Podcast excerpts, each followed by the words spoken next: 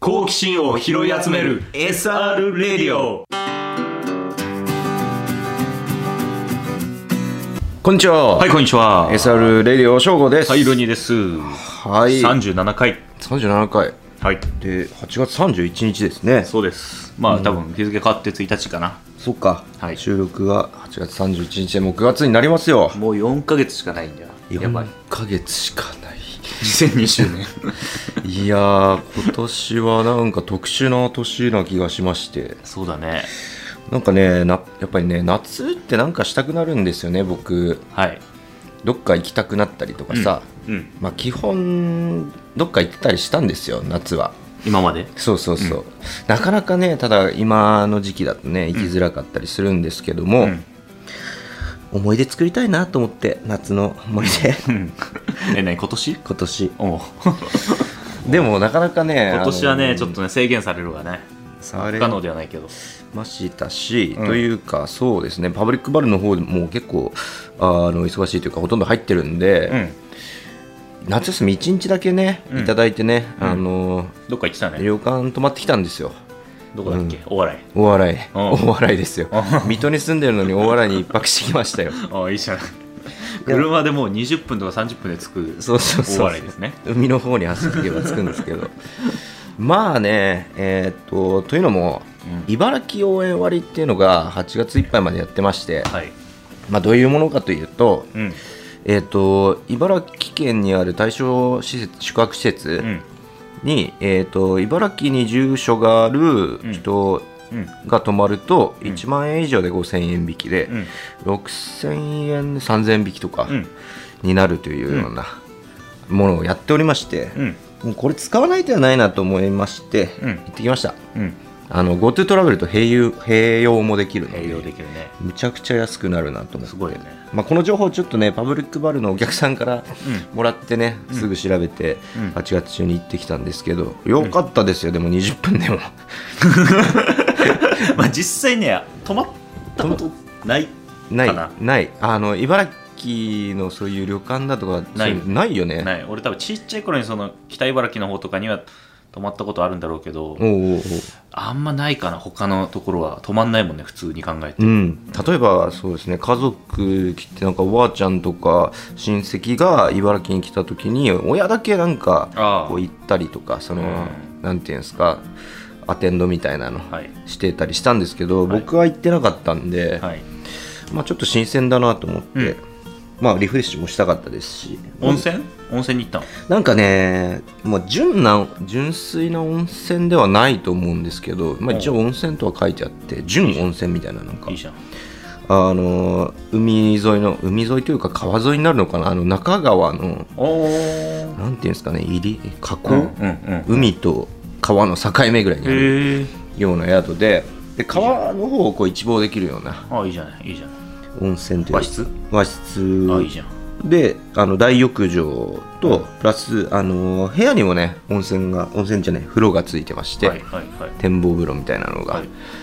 なんで4 3回入りましてねお風呂 いいいじゃんいいじゃん2回3回 かなうんいいじゃんそれであの友達と行ったんですけど、うんもうねあの夜にお酒飲みながら UNO やってましたずっ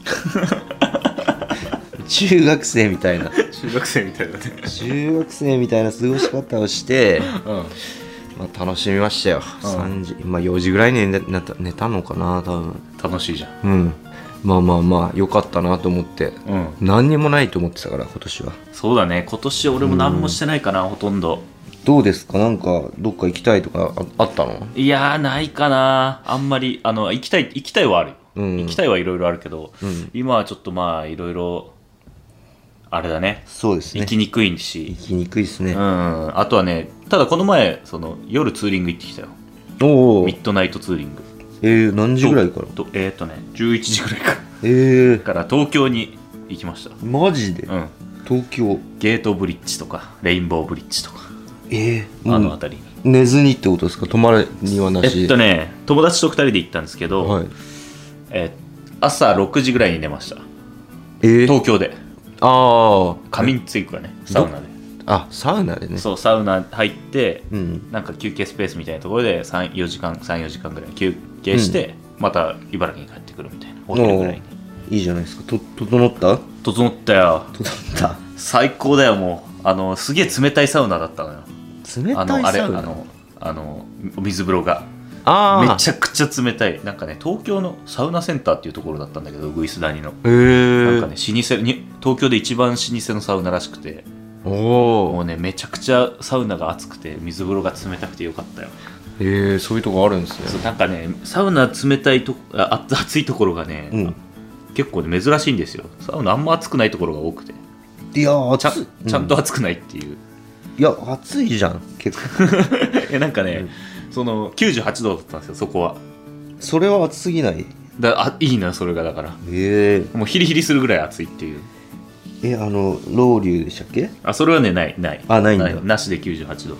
度ああなんかねそう最近のスーパーセントちょっとね大衆的だからちょっとねそんなに熱くないサウナが多いんだけどなるほど結構もうバチバチに熱くてよかったよいやもうやけどするんじゃねえかってぐらいかもしれないのねところあるよねある後悔するけどね まあ我慢して入ってるけどなるほどまあ8月そうですね、まあ、そんな感じでマッハで終わってしまって、 そうねというあんまかりそうですそねうあの海とか行きたかったけどね本当はね本当はね、やってないいからね、海水浴うん、うんうん行ってもね海入れなかったらなうんまあ見るぐらいでもいいんでしょうけどやっぱ僕はやっぱ入りたいですよ海にはそうだねあとまあ、正直あの夜とかパブリックバルに出るならうん昼とかは海に行けなくはないんですよね平日でもないですね本気行けなく出せばはい、あのだから来年とかは行きたいなっていう気持ちはあるねうん、そうだねす空いてる時間にスラッと海行ってうんまあただ暑い暑いんだよねそれそれがいいんでしょうねそれが ねいやもうほんとパブリックバル始まってからもうマッハで過ぎていくんで1週間1ヶ月が そうだねやりたいことがねまだまだいろいろあるからね、結構いろいろね時間がやらなきゃいけないこともあるしね、うんたくさんねあるんでね、まあ、ちょっとこれから、まあ、シルバーウィークとかはもうほぼないでしょうしね僕らはまあそうだねまあただなんかタイミングで休み取ってねそうだねリフレッシュしたいですねちゃんと休み取ってね、はいあとなんかなんか本当は海外行きたいんだけどねいやー行きたい南のよ島とかねそうなんですよ1年に1回ぐらいはちゃんと稼げるようになったら、うんそう今ま でがっつり稼げるようになったら、去年も確か一昨年も海外に行ってるんで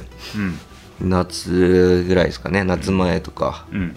には行ってたんでね今年はちょっと寂しいですねあああれなのよだから仕事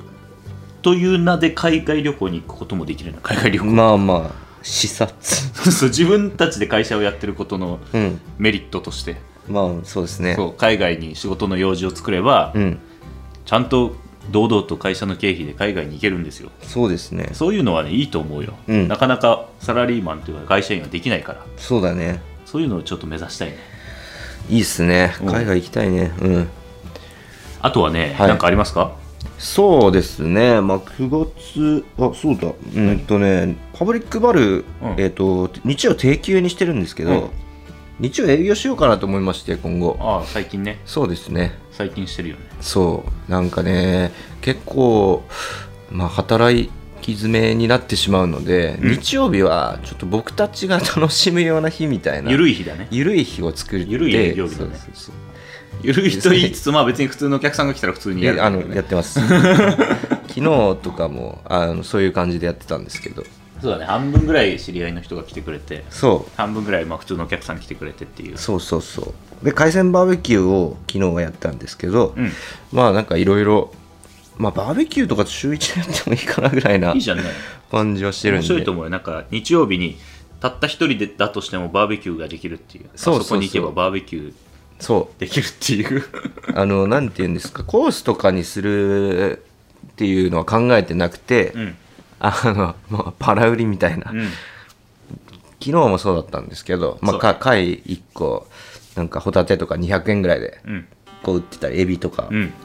おすすめしてよかったらこう食べてもらうっていうような感じでやってたんでいいじゃないいいじゃないそういうのをねえっ、とお肉とかでもなんかやってたホットドッグとかでね作ったりとそうかねねなんかそういうのもそれが何かねスタグルにいつかつながるかもしれないからねもしかしたらねいつかうんそうですねもう若干飲みながらやってもいいけどねもそうだねうもう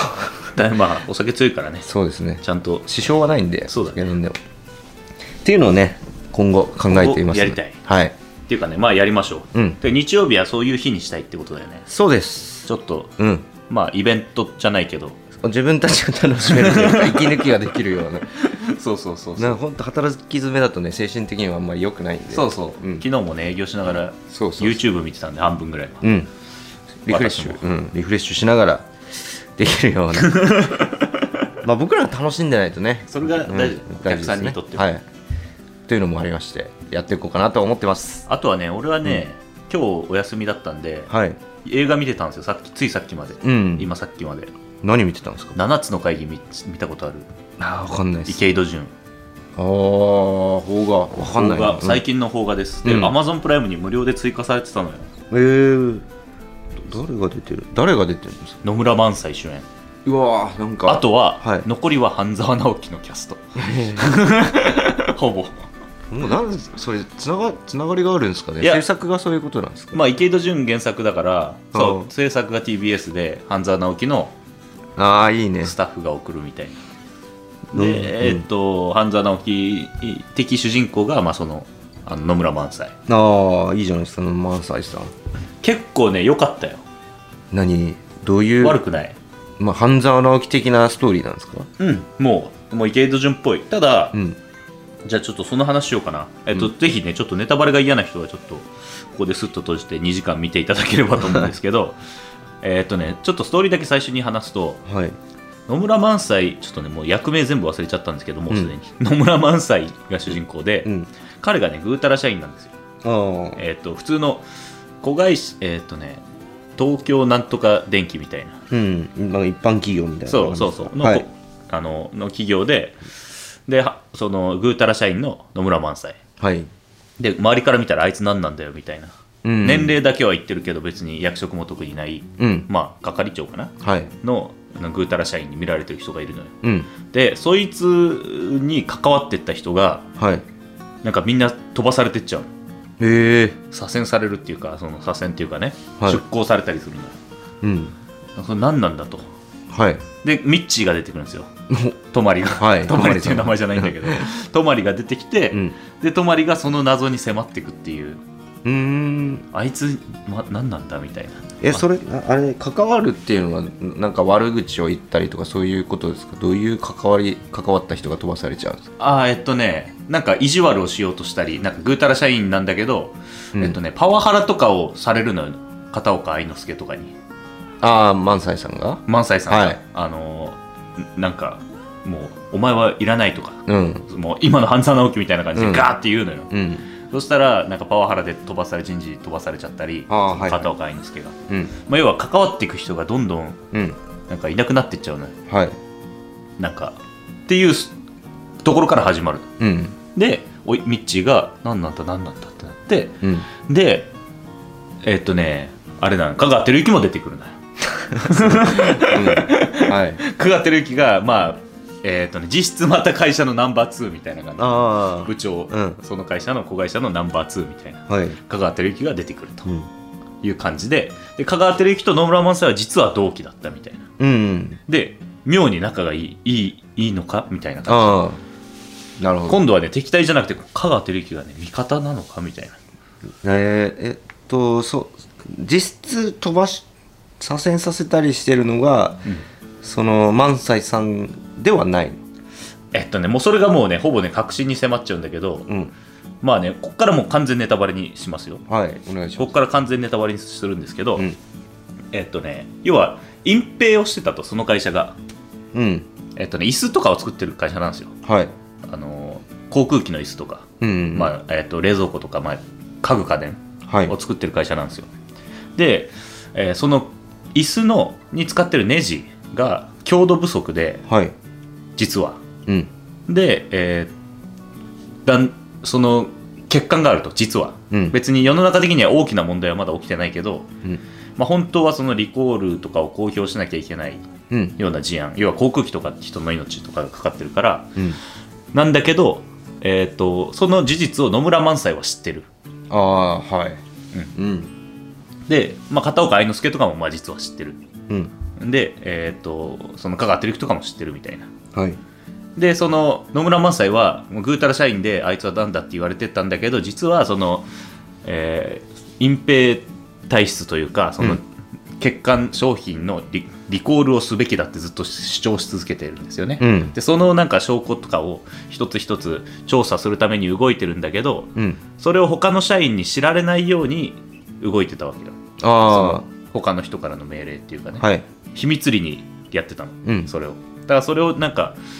ちょっとあいつ怪しいみたいなあいつの動きが変だみたいなことを言ってくる人はどんどん飛ばされてっちゃうわけよ要は、うん仕組みとしてはっなるほどていう話だったのだからはいそこになんかあの泊まりがうん道が迫ってくっていううんっていう話なのよはい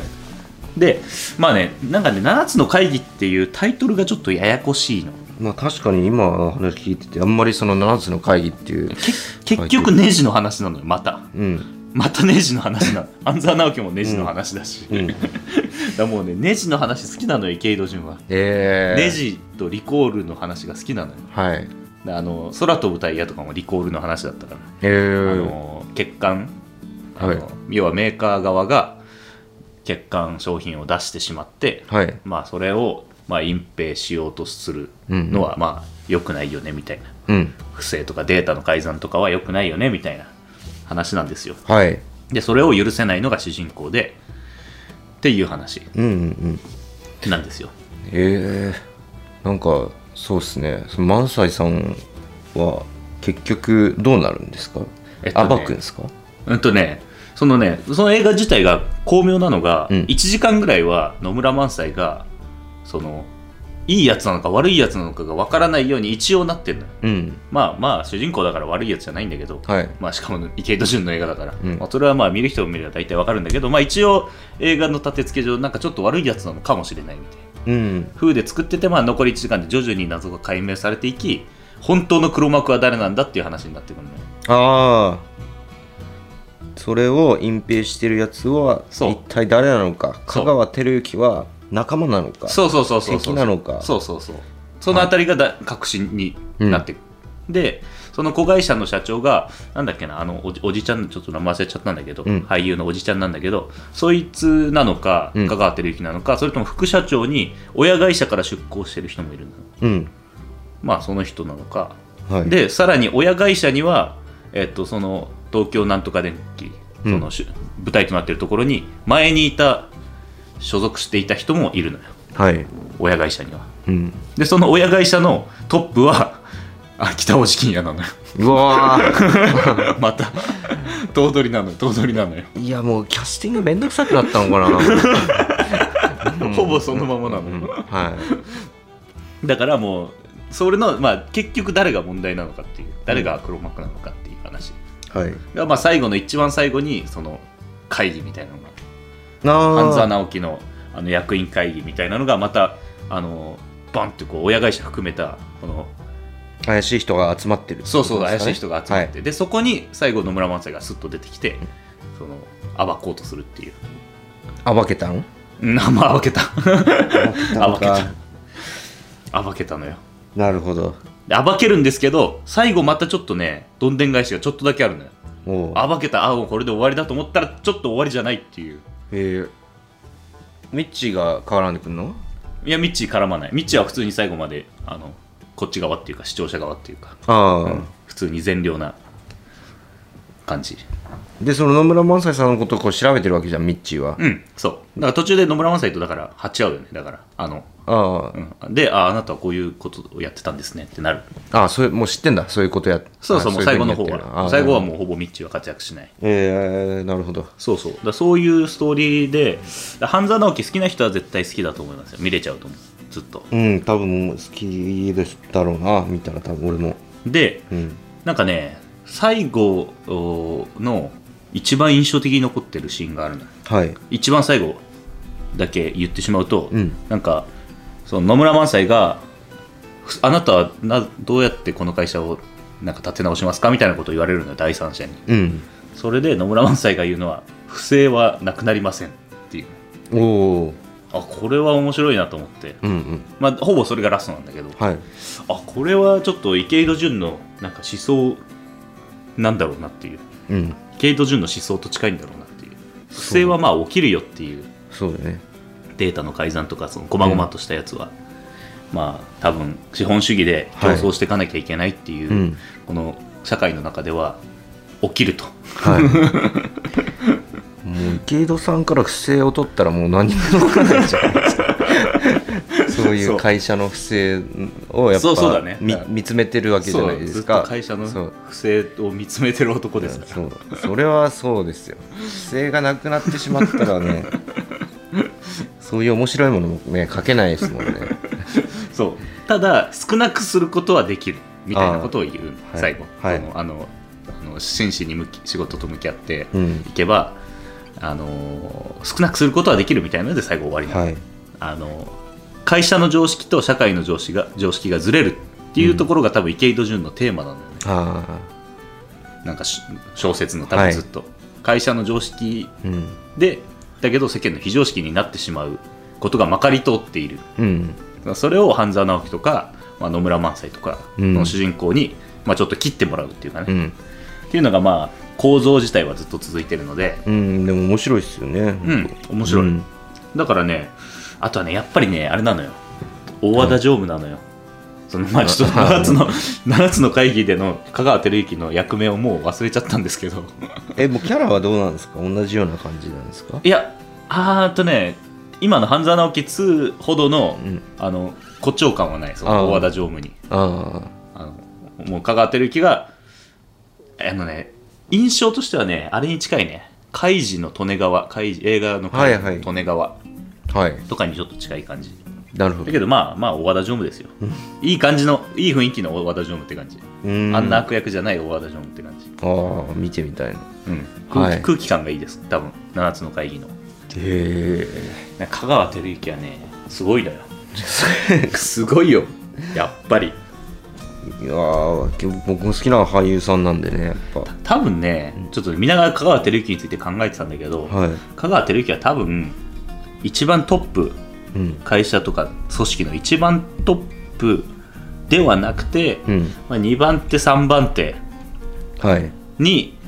一生懸命こう上り詰める役はいが似合ってんだろうなっていう でトップの座を虎視眈々と狙ってるっていう、うん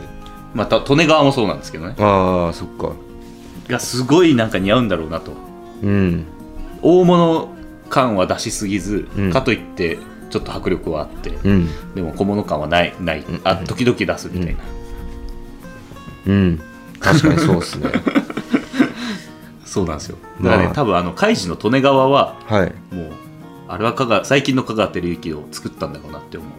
あそこでそう、はいあの漫画の利根川っていう役がさ、うんそういう役なのよもううんうんずーっともうひたむきにただ一生懸命働いてうんはいでもう世間から非常識だと思われるようなことをずっと提愛というグループの中でやって、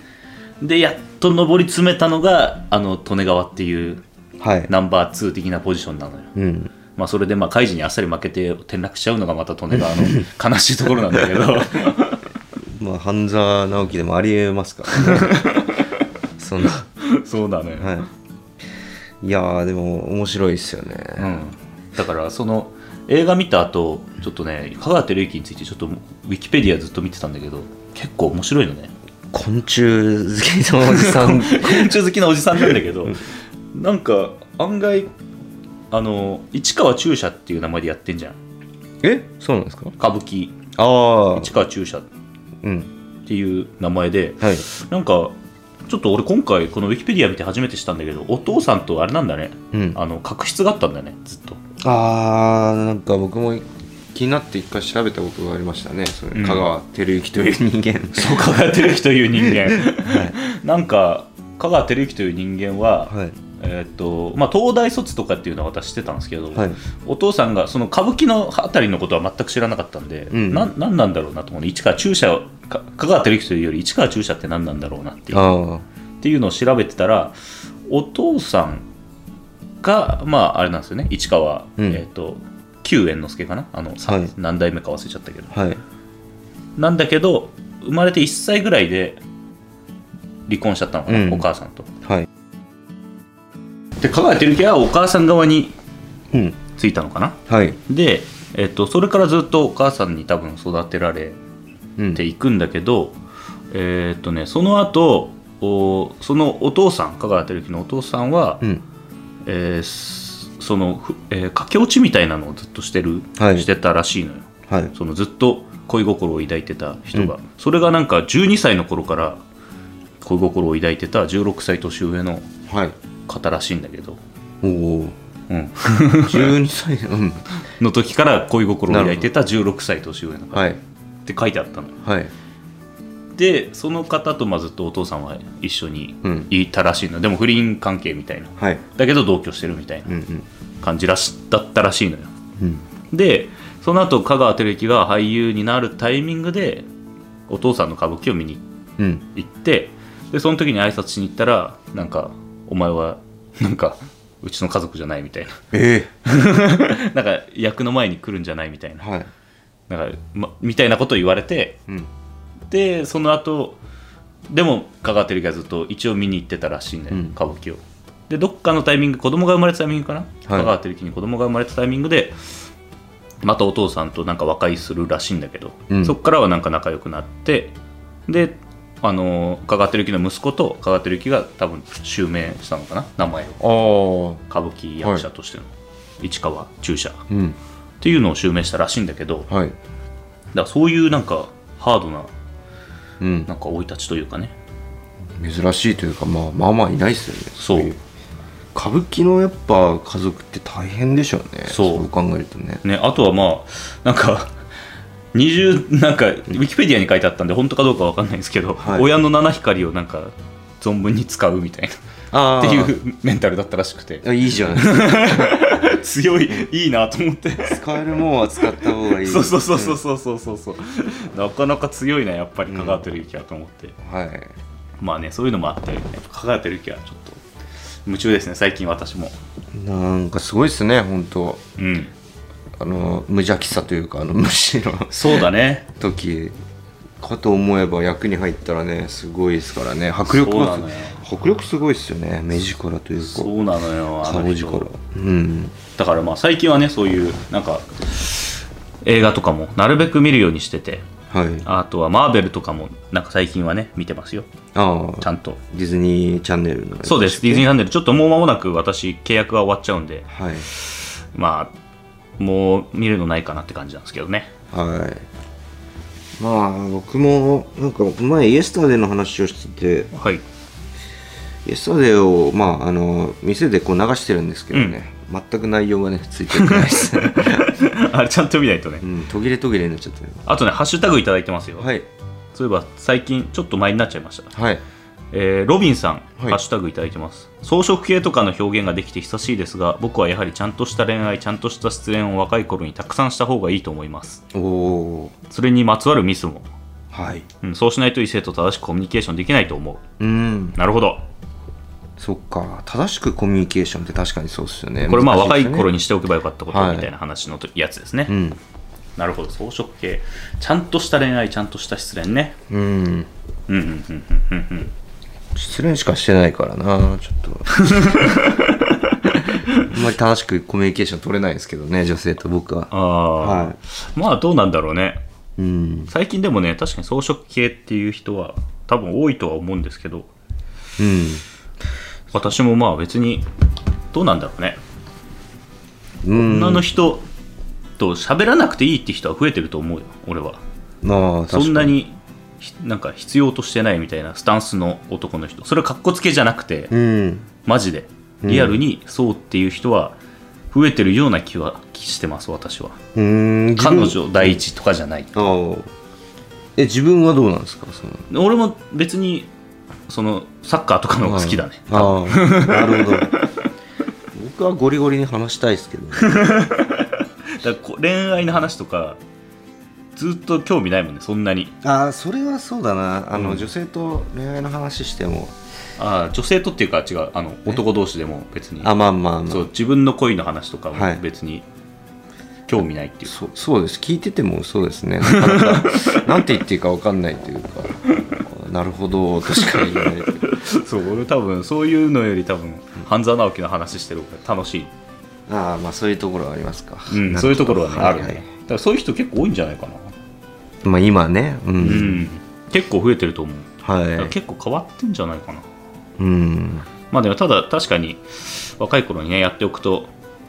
大人になった時にねそういうコミュニケーションがうまく取れる人はスマートですからねそうですねだからそうそういうのなんか話してて分かりますよねこういう人あこの人恋愛経験多いんだろうなとか、うんその女性とのコミュニケーションを見てるとうんうまいなとかうんああそういうふうな話を持ってき方するのかとかうんうんそういうのはね分かるんでね、うんうんうんできる限りはそういう恋愛経験とかそうだねしといた方がいいのかもしれないですかねもしれないですね若い頃にあとまあコミュニケーションっていう話で言うと私はね年下の人とコミュニケーション取る方が得意なんですよねなぜかおお前からはい上の人よりうんそっかそれはなぜだかあんまり分かってないです、うんなんとなく話しやすいいや話しやすいんですね自分が、うん自分うんが話しかけやすいああ年上の人はあんま話しかけにくいことは多いかもしれないうんなぜだかは分からないうん そっか僕は上の方が得意というか好きかなあ下の年下の子だとなんかよくわかんないというか敬語で行くべきなのかタメ口で行くべきなのかみたいあーな年齢も聞いてないからわからないしあーなるほどだだしなんかねあんまりねえっと僕はあんまりサブカルチャーとかなんか最近の流行りとか全く知らないんであ話がね二十歳ぐらいの子とかだと全く合わないですよね合わないという か話題がないですよねあなんで上の人とかだったらある程度その困らないというかなるほど話題性とかなるほどねなるほどなるほどそうなんかそうだね確かに省吾はね上の人の方が得意そう得意そうな感じはあるうん得意というか話しやすいですね、あーうん話しやすそうな感じはするわ下は苦手っす ねまあ 実際正直はああそうねなんかね昔からそうなんだよな俺いうんなんかバイトしてた時とか、はい大学生の時に、まあ、そもそも大学の友達先輩後輩とかもそうですうん後輩とかの方が喋りやすいかな、うんうっんていう感じはなんかずっとしてますああ先輩に可愛がられるうんタイプ後輩に慕われる、あそうそうそうそう、そうっすねなんかあるのよあ多分あるのよあまあなんとなくそうかまあみんなあるんじゃないかな上の方が得意とかああある下の方が話しやすいとかまあそういうのも含めて、うんまあ多分若い頃にね多分いろんな人とねコミュニケーション取るのはやっといた方がいいですよね、そうですねはきっとねはいそんな感じですあとはかけるさんもうんイエスタでプライム見放題になってたよってああ それであのお店で流してたねはいそうなんですよこれちょっと俺待ってればあれだったな無料で見れたなねもったいねこれねあれなんですよそう、まあ、無料でいいなって感じですねああ個人的にわざわざは、 うん、無料でいいなって感じですでですやっぱね半沢直樹じゃねえ俺は7つの会議の方が好きですねうんなんか話聞いててもそっちの方が面白そうでしたねはいという感じでしょうか、はい今回はえーっと夏の話とはいはい、えー、7つの会議の話とはいという感じです。で、メールお待ちしてます。radio.ronnieblog.com はいです。で、あとは、えっ、と、シャープ SR レディオでもお待ちしてますという感じです。はいでは、また、ああと、そうだ、はいあれですよ。ちょっと最後に、最初に言うべきだったな。あえっ、とね、最初、えっ、と、最初に言うべきだったんですけど、はいえー週に1回にしましょう、ラジオ。あああ9月からそうですね、そう、9月かららラジオ週に1回しましょう。ちょっと忙しくてシンプルに収録時間がはい、うん取れ ないと ねということがありますので。 まあ火曜日ですかねってことそうだね、火曜日にしましょう、毎週火曜日。でものすごい余力があったらもしかしたら木曜日になんか番外編というかやるかもしれないあるかもしれないんでそんな感じでいきましょう。ははいい。そんな感じでいきます。なので、来週も火曜日です。はい来週から火曜日うんのみになりますので、はいぜひ来週もお聞いてください。はいそれじゃあまた来週お会いしましょう。バイバイ。バイバイ